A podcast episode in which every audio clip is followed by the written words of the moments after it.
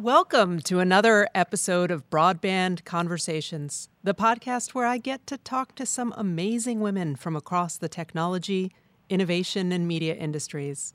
We get to talk about what we're working on, what's on our minds, and what we think is the next big thing. I'm Jessica Rosenworcel, and I'm a commissioner at the Federal Communications Commission, and I am so excited today to be joined by Kimberly Bryant. She is the founder of Black Girls Code. She's also a White House champion of change from back in 2013. Now, I've traveled all around the country, and I know because I've seen so many company boardrooms, engineering labs, and computer science classes that have almost no women or girls. So I am so grateful for the work that Kimberly has done to empower girls and to create a more diverse future for technology and really for all of us. So, Kimberly, thank you for joining me today. It is so great to have you. Thank you for having me on the call today, Commissioner. I'm really honored to be able to have this conversation with you. So, thank you for including me. Ah, all right. Let's start with the early days. I want you to all roll right. back. I want you to tell me how you got to where you are today. Well, that's interesting. Big question, um, especially given the fact that um, I spent the last week at my college university's homecoming weekend. And so it's been a while since I've been on campus. I graduated back at the end of the 80s in, in 1989 with a degree in engineering from Vanderbilt University. And it, it was almost surreal to be back on campus after so long and be able to have a conversation to with some current engineering students that are you know, kind of where I was, you know, way back when, you know, in my very first years of, of, of majoring in engineering and being a college student in the mid 80s. Um, it started there, I would say, for me, and, and really deciding that I wanted to go into engineering, deciding to major in electrical engineering with a minor in computer science. And that's sort of where I would say I, I became an engineer. That's truly where I, I I pay my dues, so to speak, in terms of um, the going through all the rigor of, of learning uh, what that meant, you know, and going through my engineering coursework and my computer science coursework. Um, but even before that, I would say before I got to Vanderbilt in the mid 80s, I had a love for math and science, which sort of led me to um, where I would finally end up. But I didn't really know that that was called engineer. That that, that wasn't something a career field that that was familiar to me. So that discovery really happened when I got to college. So you were a tinkerer from an early age. Maybe that's how you thought about it. Well, I, I don't even know if I would classify myself as a as a traditional tinkerer because I was really more into more traditional things that girls would do, like being on the cheer squad or, you know, being, you know, all uh, into my Barbies. I wasn't really a tinkerer by nature or by nurture because that, those were not the things that I was sort of led to do when growing up. Those are the things that my older brother did, but those were not things that were encouraged from me um, as the at that time the only girl in the family. Uh, but academically, you know, that's where I was lucky to find myself, you know, surrounded by teachers that saw that I had some real aptitude in math and science, and, and they were the ones that that guided me along this career path that would eventually end up in engineering. So I'm curious, when you look to the left and the right of you in class, did you see a lot of people who looked like you or had the life experience you felt that you had had growing up? Not at all. Definitely not by the time I got to Vandy. There were not any um, other students, especially in my higher level engineering classes, that looked like me. There were very few women, if any, by the time I, you know, was a junior in electrical engineering, and there were no students of color in, in the field in that field of study with me. Maybe a handful, but we, that didn't mean I always was in a classroom with them. Um, and it was interesting when I was speaking to students last week. It's changed a bit, but not a lot. You know, I think one of the things that we we kind of shared was a, a disappointment that we didn't have more female uh, professors. You know, we, we maybe had a few. I they maybe have a few. I had none in my four years of college, and and um, certainly, you know, those number of student, uh, professors of color were even less in the School of Engineering. So yeah, we would maybe would get that um, professor that was from our same background and ethnicity in other non-engineering or non-technical classes outside of the School of Engineering, but not the case inside of it, which made it difficult, I think, in terms of really being able to have a strong connection and a sense of community with some of our professors. Oh, totally. I mean, I think if you can see it, you can be it. And when you don't, uh-huh. you start to uh-huh. question yourself, you know? So Without I, a doubt. You know, I, I, I share with them and I share quite a bit that it was the mentorship that I found with near peer mentors, so upper class women that were also in the field of electrical engineering. That that's what got me through. That's what became a lifeline for me, so to speak, as I was going through, you know, this very rigorous study. And I I felt so invigorated and, and really had my cup filled, if you will, when I spoke to these current students because I I could see that that was something that they were getting from me.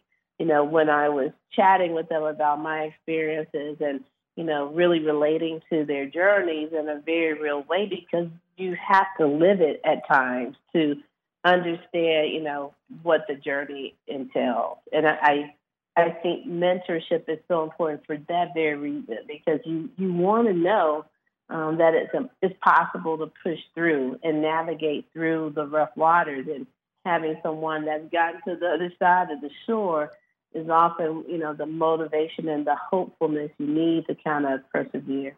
Oh, you bet. So I think we're kind of heading there, but I will just ask you formally. So, what inspired you to create Black Girls Code? Well, what inspired me to to create Black Girls Code was two things. Um, there's a personal motivation, and there was also one that was more business driven. So, from the business side, I'll start there. Um, back at the beginning of 2011, end of 2010, I found myself leaving my career in biotech. Uh, had an opportunity to take a step out on my own. My company was going through a merger, and I decided this was the time for me to take a leap. I always wanted to be self employed, to be an entrepreneur, and this was my chance. I took it. Uh, I did not really know what I wanted to create. I just know I wanted to create something um, that was utilizing tech as a tool or tech to really empower these movements around healthcare and, and health delivery of healthcare. And, and, and not really sure what health tech would look like, but kind of wanted to do that and try my skills at that. Um, and finding that there were not a lot of women in the tech industry coming out of the biotech industry, or had women that were in leadership roles all around me. Like every day, I saw you know directors and uh, VPs that were in the biotech industry, you know, leading businesses, curing things like cancer, and found myself in um, the tech industry, Silicon Valley, and not seeing any women at all, and asking a question that no one can really answer about their absence. Like, why are there no more women here? And then why are there also no people of color at these networking events, these career functions? And, and no one had a clear answer for that. And it became very frustrating for me because I, I knew that that shouldn't be the norm, you know, in 2000 when I graduated back in the mid 80s. Uh, what did they say to you when you did ask that question? They had no they answer. They would say things like, "Well, yeah, we, realize that's a problem, but you know, we, they just don't seem to be interested in these things, or we can't find them." Um, it was odd. I mean, there were there the answers weren't good, to be quite honest. Um, they and they they seemed to be all the same. You know, the answers were all similar that we realize that there's probably a problem here, but we don't really know how to solve it, and maybe you know women are really not interested in this field, which I felt was you know ludicrous yeah. when I worked with brilliant women scientists and engineers like throughout my career in pharmaceutical industry and the biotech industry, and these women were brilliant and doing technical things and skilled at it. So it didn't. I could not make that make sense in my mind. Right, it didn't um, compute. So you decided yeah, to do compute. something about right. So tell Absolutely. me a little bit more about Black Girls Code and the programs and the kind of curriculums that you offer today. So when I decided to found Black Girls Code in 2011, it was the personal motivation of my daughter. You know, Kai, who was growing up at that time, you know, right before my eyes, and becoming a, a true techie or digital native, really active in computer science, and, and finding that it was a, a love for her. And so I wanted to create a community of other girls that were geeky and into gaming and into robotics that could nurture this love for technology and science that she was starting to discover. And so we started Black Girls Code in 2011, and a pilot program launched officially in 2012 around this concept of bringing girls ages 7 to 17 together for a variety of workshops, after school experiences, where they could learn anything from how to build a game, how to build a website, how to build a mobile app, robotics. Now we're moving into artificial intelligence, virtual reality, blockchain, anything that really uses tech as a lever or in, it elevates tech in, in, a way that they can utilize it as a, as a skill to build or create. Uh, we try to get them introduced to that and, and give them the skills to be innovators in the field. So we're chapters all over the U.S. So we have 14 chapters now throughout the U.S. We've reached thousands of girls and really seeing our programs grow and thrive. I love that your motivation was also in your own household, coming from your own daughter. As the parent of a girl who likes math and science, that one speaks to me. But I'm curious how old she was when you made that realization and decided that was going to be one of the motivating forces for your development of Black Girls Code. Well, she was 10 years old when we started in 2011. It really about to, you know, go into middle school or right at the beginning of middle school. No, she was always involved in um, using tech. Like she's been using computer games since she probably could, so seven or eight.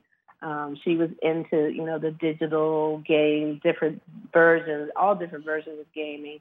Um, but it was right about middle school where she really saw it as a way to, you know, become more than just something that she did in her pastime, or where it could actually become a potential career for her. And so that's kind of when it came came together, and it took shape that she may become an engineer in the future and may follow along in my footsteps a bit.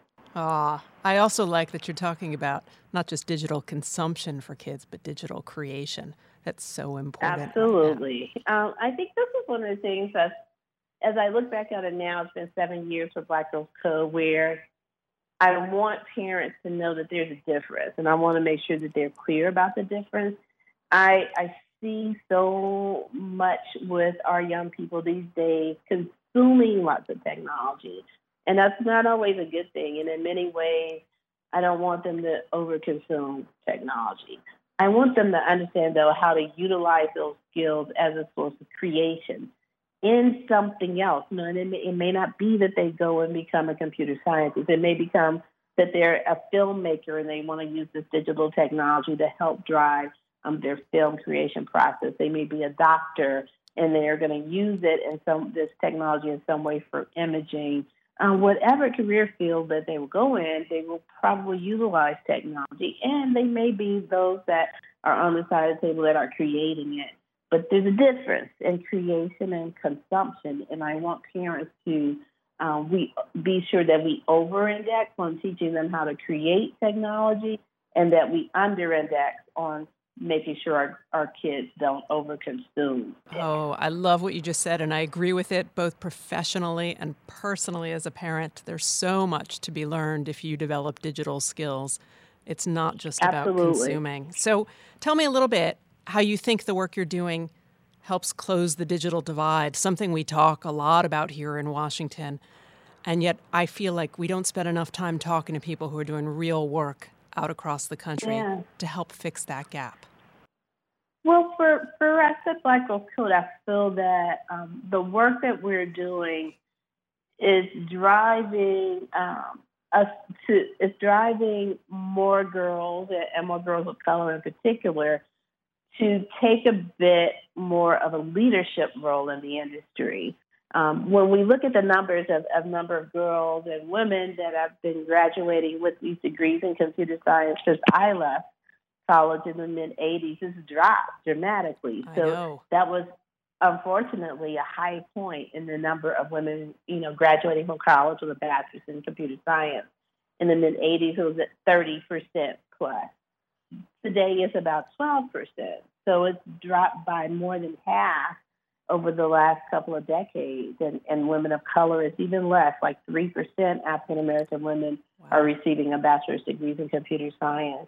I'm hopeful that the work that we're doing with Black Girls Code is helping to feed that pipeline to get girls, you know, really engaged and excited about technology at a young age before they get to middle school and certainly before they get to high school so that by the time they're in college and they're making a choice to pursue these degrees, hopefully in a technology field or in a STEM field, they have a bit of self confidence because they've already done these things. They're they're already familiar with these tools and the industry, and I think that will help them to develop that resiliency because it is a difficult and rigorous field.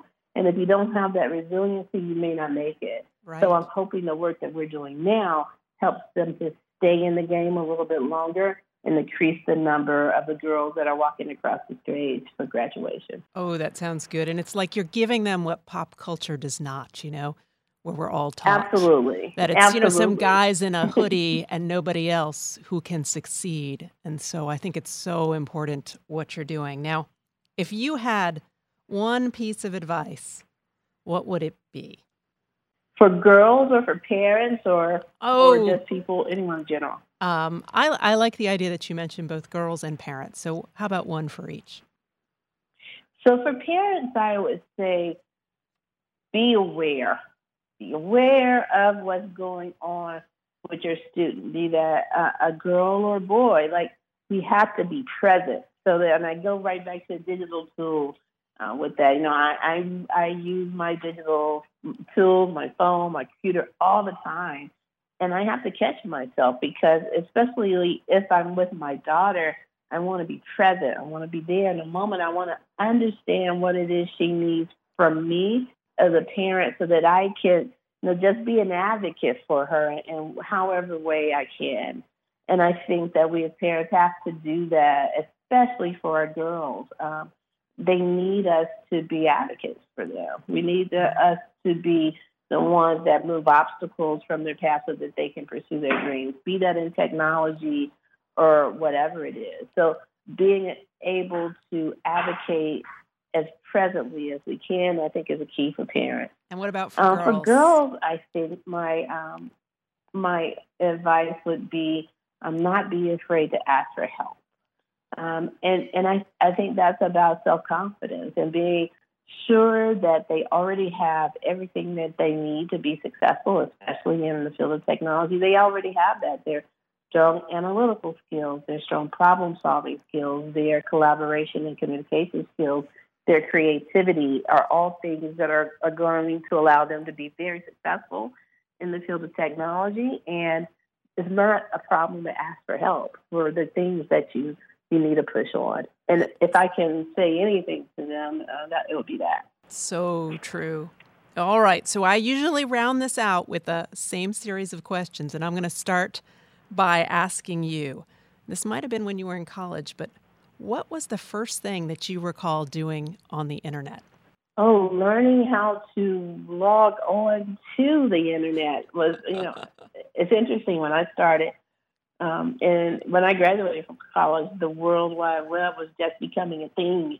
Uh, so learning how to search up a topic on the internet, and, and it wasn't as easy as just going to your browser back in the mid 80s. Right, it was a little right, bit more rigorous than that. I Um, so just being able to log onto the internet and search out a topic I was interested in was the very first thing I remember doing. All right. A lot more recently. What was the last thing that you did involving the internet?